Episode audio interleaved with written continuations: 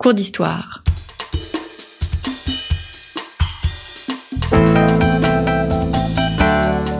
Une émission de la rédaction de Storia Voce.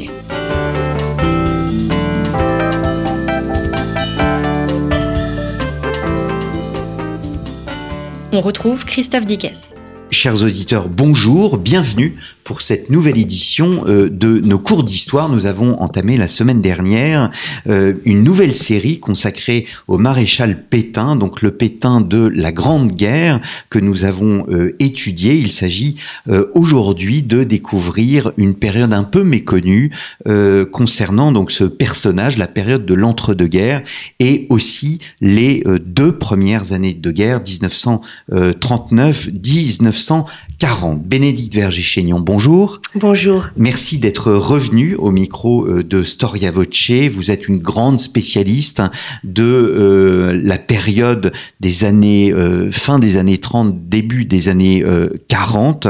Vous connaissez parfaitement le monde de l'occupation, ce qu'on appelle la période de l'occupation, et vous avez écrit de nombreux ouvrages, je pense notamment au Vigisto, au Vigisto pardon, résistant, un ouvrage qui a été réédité en poche chez Tempus et chez ce même éditeur, euh, vous, on a réédité, vous avez réédité, pardon, votre biographie de Pétain, donc un gros ouvrage, hein, plus de 1200 pages, euh, qui s'aborde très très facilement. Je le disais la semaine dernière, je le répète à nouveau, cette semaine, cela se lit très très facilement et reste abordable à toute personne hein, qui s'intéresse à ce sujet. Nous avons donc vu le Pétain de la Grande Guerre. Nous entamons cette semaine le Pétain de l'entre-deux-guerres. C'est un homme, Bénédicte Verger-Chaignon, qui veut se mettre en retrait. Nous avions parlé de, de, cela. C'est un homme réservé, mais après la Grande Guerre, il veut se mettre véritablement en retrait avec les honneurs ou au contraire être un homme plutôt actif? Il veut être un homme actif, même si il cherche aussi de la discrétion, au moins quant à sa personne euh, privée. Mais il n'est pas l'un des maréchaux de la Grande Guerre, il est vraiment un des plus connus et il a la particularité qu'il va rester à la tête de l'armée française jusqu'en 1931. C'est-à-dire que euh, c'est lui qui occupe les plus hautes fonctions entre 1918 et 1931. Il est absolument à l'articulation de l'armée, du haut état-major et euh, des gouvernements. Hmm. Donc il est un personnage central qui est vraiment dans le paysage français. Alors ne serait-ce que parce que il est euh, euh, l'acteur de nombreuses commémorations qui vont s'organiser immédiatement après la, fin de la Première Guerre mondiale, a commencé par la fête de la victoire le 14 juillet 1919, où c'est lui qui, sur son cheval blanc, appelé Monsieur Monastir, va défiler à la tête des troupes françaises dans Paris. Hmm.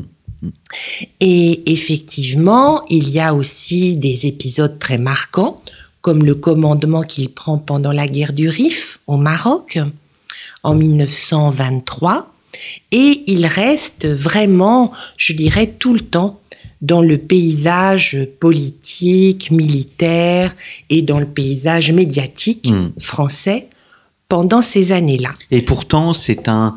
Euh, enfin, toute une génération s'en est allée il apparaît un peu comme le dernier de, cette génération. Foch va mourir en... Oui, en 1929, si mes souvenirs sont bons. Et euh, oui, les, les, uns et les autres disparaissent euh, au fur et à mesure. Euh, Pétain, je le rappelle, est né en 1856. Donc, il a entre 65 et 75 ans euh, pendant cette période et il ne cesse de dire que voilà, euh, il va bientôt partir à la retraite. D'ailleurs, il s'est acheté une maison euh, avec un petit domaine agricole à Villeneuve-Loubet. Et mais voilà. Euh, il est toujours là. Il est toujours là et il n'y a pas besoin de le prier beaucoup pour euh, hmm. euh, prolonger encore ses, ses, fonctions parce que c'est vrai qu'il ne peut pas se départir de l'idée que c'est lui qui sait comment faire au mieux pour l'armée française. Bon, ce qui ne l'empêche pas d'être amené, je dirais, tout le temps à négocier et à faire des concessions avec le pouvoir politique. Hein, donc, ça n'est pas du tout un général qui serait dans sa tour d'ivoire et qui resterait euh, à l'intérieur de, l'armée. Il est absolument à l'interface entre le militaire et le civil de par ses fonctions. Hmm. Il a donc des responsabilités militaires. Est-ce que, a posteriori, on peut le charger de l'état de l'armée française en 1939 Oui, ça va être un très grand débat puisque c'est lui qui est resté à la tête de, l'armée jusqu'en 1931 et qui a brièvement, mais quand même, euh, été euh, ministre de la Défense en 1934. Et donc, on va lui imputer euh, l'impréparation de l'armée, l'inadéquation euh, de ses choix stratégiques et tactiques, à commencer par euh, les trous dans la ligne Maginot, puisque effectivement, quand il sera ministre de la Défense, il va défendre le fait que la ligne Maginot s'interrompe au niveau du massif des Ardennes. C'est la fameuse euh, expression si les Allemands passent par la forêt des Ardennes, on les repincera à la sortie. On a vu ce qu'il en a été euh, en mai 1940, euh, en fait, de passer par là et de ne pas du tout être euh, repincé. Et donc, c'est une vraie, une vraie question qui va se poser, en particulier lors du procès de Rion. Hmm que lui-même intente à ceux qu'il estime responsables de la défaite et qui va contribuer au fait que le, tour, le procès va tourner court en, en 1942.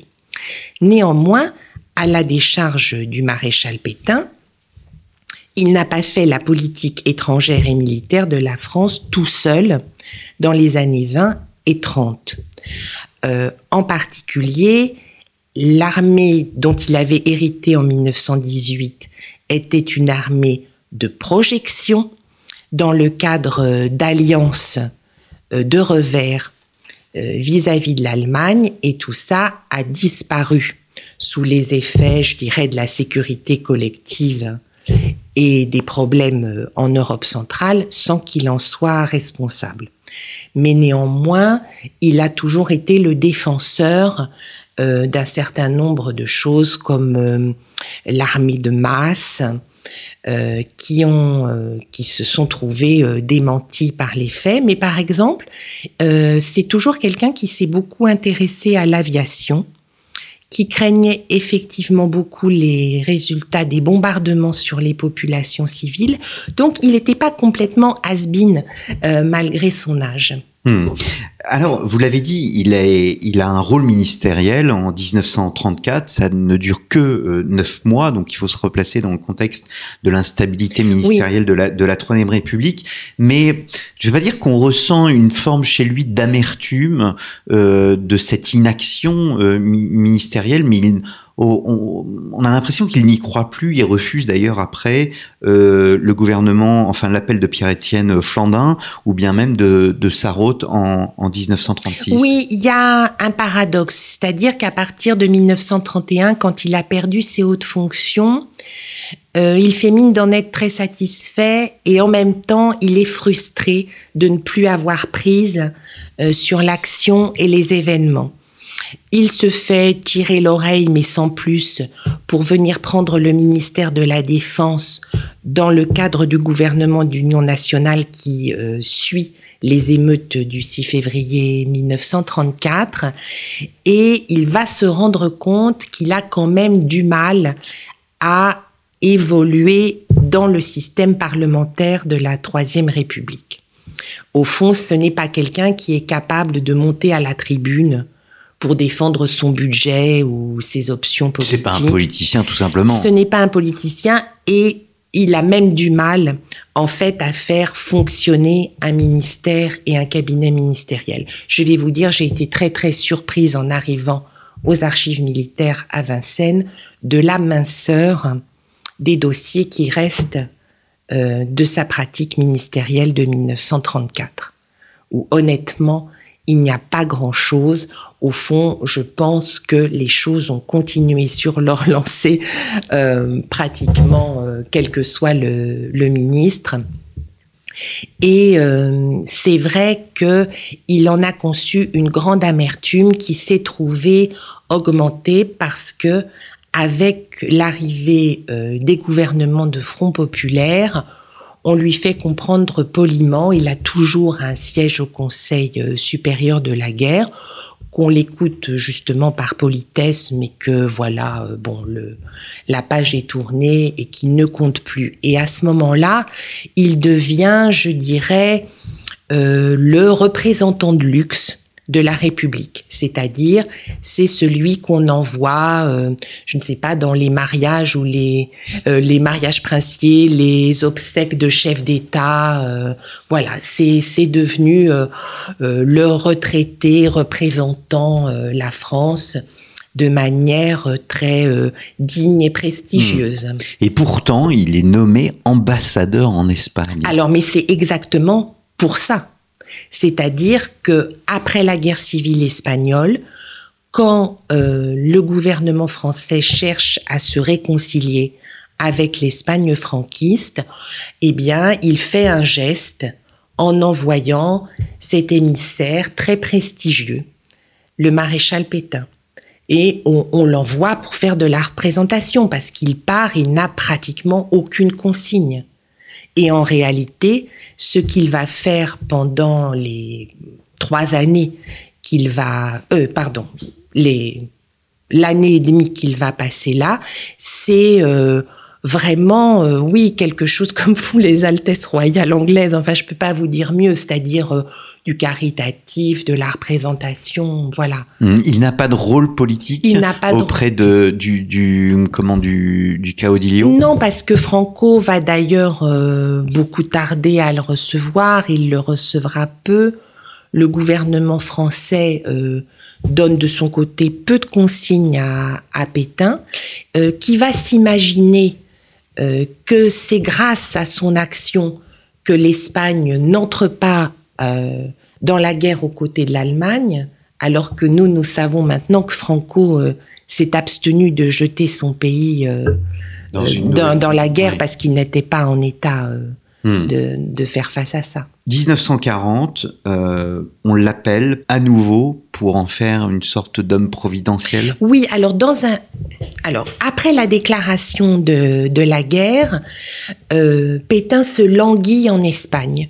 Il voudrait vraiment rentrer en France et avoir un rôle qu'il s'imagine être pour euh, s'assurer du bon moral de la population française. Il y, a, un moment, je me permets de vous couper, il y a un moment où euh, vous, vous le présentez euh, au dîner annuel de la Revue des Deux Mondes, qui était une des revues euh, les plus importantes de l'époque sur le plan intellectuel, et vous, vous dites hein, que cela préfigure, que ce discours à la Revue annuelle des Deux Mondes préfigure son, son programme de 1940. Oui, parce que dans la deuxième moitié des années 30, justement, il va commencer à euh, parler d'éducation, euh, d'éducation nationale, du fait qu'il faut faire des citoyens qui soient des soldats, voilà, et quelles sont les valeurs euh, à promouvoir. Et il a un petit entourage, un petit brainstorming euh, composé de, de gens qu'on va éventuellement retrouver à Vichy en 1940 et qui sont plutôt euh, d'obédience euh, d'action française, en tout cas de droite très conservateur, Pétain n'étant pas du tout un homme d'action française, hein, contrairement, je dirais, à beaucoup À la légende, d'officiers. de- ce n'est pas un maurassien. Non, du tout. Mm. Du tout. Euh, ces idées sont les idées je dirais, d'un conservateur ou d'un réactionnaire, d'un homme du 19e siècle, mais pas, il n'est pas royaliste, il n'est pas monarchiste, il n'est pas maurassien. Et il n'est pas fasciste Non, il n'est pas fasciste. Dans le sens révolutionnaire du terme. Absolument pas, parce que voilà, non, non, c'est pas, c'est pas du tout sa droite euh, à lui. C'est pas, c'est absolument pas un révolutionnaire. Il y a aucune teinte socialiste socialisante euh, dans, son discours. Il n'a, il n'est pas un, théoricien politique et on va s'en rendre compte par la suite. Mmh, mmh. Est-ce que euh, les choses euh, se font dans, l'improvisation? Puisqu'on parle de programme, euh, nous sommes en 1940, hein, le discours au, au, dîner de, de la revue des Deux Mondes. Est-ce que ce programme montrerait une sorte de volonté chez lui d'être euh, un, recours ou bien euh, au fond, euh, les choses, comme je viens de le dire, se font dans l'improvisation? Alors, c'est pas la volonté d'être un recours, mais il envisage que c'est tout à fait possible qu'il soit un retour. Euh, je dis pas la volonté parce que ce n'est pas un ambitieux qui aurait organisé son accession au pouvoir. Vous savez que c'est un, un point qui a été discuté lors de son procès de 1945, mais il a une trop haute opinion de lui-même pour euh, conspirer ou préparer des, des coups d'État. Mais par contre, il est vraiment persuadé que si ça va très mal, c'est à lui qu'on fera appel. Et mmh. il est confirmé en ce sens que en mai 1940, quand ça commence à aller très mal, Paul Reynaud l'appelle au gouvernement justement pour être le maréchal Pétain, c'est-à-dire un ministre d'État sans portefeuille qui juste prouvera que on va se battre, on va se défendre, on va gagner. Voilà, il est là pour euh, la publicité, pour mmh. l'image dans un premier temps. Mmh. Simplement, il va se révéler que lui, et c'est le fond alors je ne sais pas si c'est de son pessimisme ou de son réalisme, il est persuadé, dès qu'il remet le pied à Paris en mai 1940, que la guerre est perdue en France. Et donc, il va être très tôt et très vite le partisan de demander un armistice pour sauver ce qui peut l'être. Ce qui m'a surpris, enfin ce qui m'a surpris, c'est quand on connaît la suite, effectivement, euh, on n'est pas surpris, mais il faut se replacer toujours dans le contexte de l'époque. À un moment, il rencontre Churchill et Churchill est impressionné par précisément son pessimisme. Oui, absolument, euh, mais parce qu'il est un homme de conviction, Pétain. C'est-à-dire qu'à partir du moment où il s'est fait son analyse, bon, juste ou pas juste, peu importe, euh, de la situation, il s'y tient de manière très cohérente. Et euh, je, je l'ai évoqué euh, précédemment, mais il est persuadé que euh, la défaite pourrait amener la disparition physique de la France. Et donc, son idée de demander l'armistice au plus vite et de rester sur le territoire français, c'est pour sauver l'intégrité géographique et la population française. C'est vrai qu'il est tellement pessimiste qu'il pense que la France pourrait tout simplement disparaître. Mmh, mmh. Est-ce qu'il n'y a pas un, un, paradoxe justement entre cette vision de, de enfin, cette croyance de la disparition de la France et le fait qu'il ne distingue pas la particularité euh, du, du, du, du, nazisme.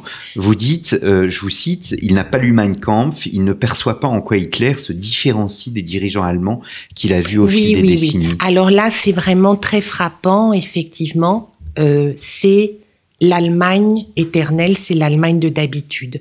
Et à cet égard, il est vraiment. Il est benvilien. Oui, il est même euh, le garçon de 1870. Oui. C'est-à-dire que au fond, c'est l'ennemi héréditaire, c'est la guerre toujours recommencée euh, contre l'Allemagne. Et en fait, euh, et ça va être sa très grande faiblesse à partir de 1940, c'est qu'il n'a absolument pas vu la particularité euh, mmh. du nazisme et il croit donc avoir affaire euh, tout simplement à des Allemands mmh. et il croit et beaucoup de monde croit avec lui que parce qu'il est le maréchal Pétain, l'un des vainqueurs de la Grande Guerre, il va pouvoir imposer le respect aux Allemands. Hmm.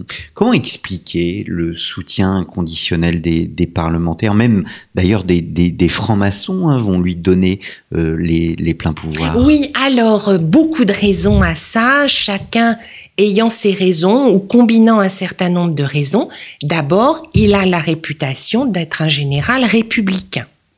Voilà, de ne pas être un factieux, de justement de ne pas être un, royaliste. Donc voilà, c'est quelqu'un à qui on peut faire confiance à cet égard. D'autre part, euh, eh bien beaucoup de parlementaires sont des anciens combattants et sont vis-à-vis -vis de lui dans l'état d'esprit de beaucoup d'anciens combattants français, c'est-à-dire de la reconnaissance, de l'admiration. Ça n'exclut pas les calculs, c'est-à-dire qu'on pense que bah il sera là le temps dont on aura besoin pour l'utiliser, son prestige et son image, et qu'on s'en débarrassera. Vous savez, c'est la vieille histoire, enfin c'est exactement la répétition de ce qui avait pu se passer avec Louis-Napoléon Bonaparte, on pense utiliser quelqu'un et euh, des années après, le quelqu'un est toujours là et c'est lui qui s'est débarrassé des autres. Hein. Mmh, mmh. Eh bien, c'est sur ces, mots que nous allons euh, nous quitter, euh, Bénédicte Verger-Chénon. Nous allons aborder la semaine prochaine dans un troisième et dernier volet notamment la fameuse poignée de main euh, à Montoire. C'est ce que nous allons voir la semaine prochaine. Je vous remercie, chers auditeurs, pour votre fidélité. Je rappelle euh, donc les références de l'ouvrage de Bénédicte Verger-Chénion qui m'a aidé à réaliser cette émission. Tout simplement Pétain, une biographie euh, de plus de 1000 pages parue dans la collection Tempus, donc la collection de poche. Merci beaucoup et je vous donne rendez-vous la semaine prochaine.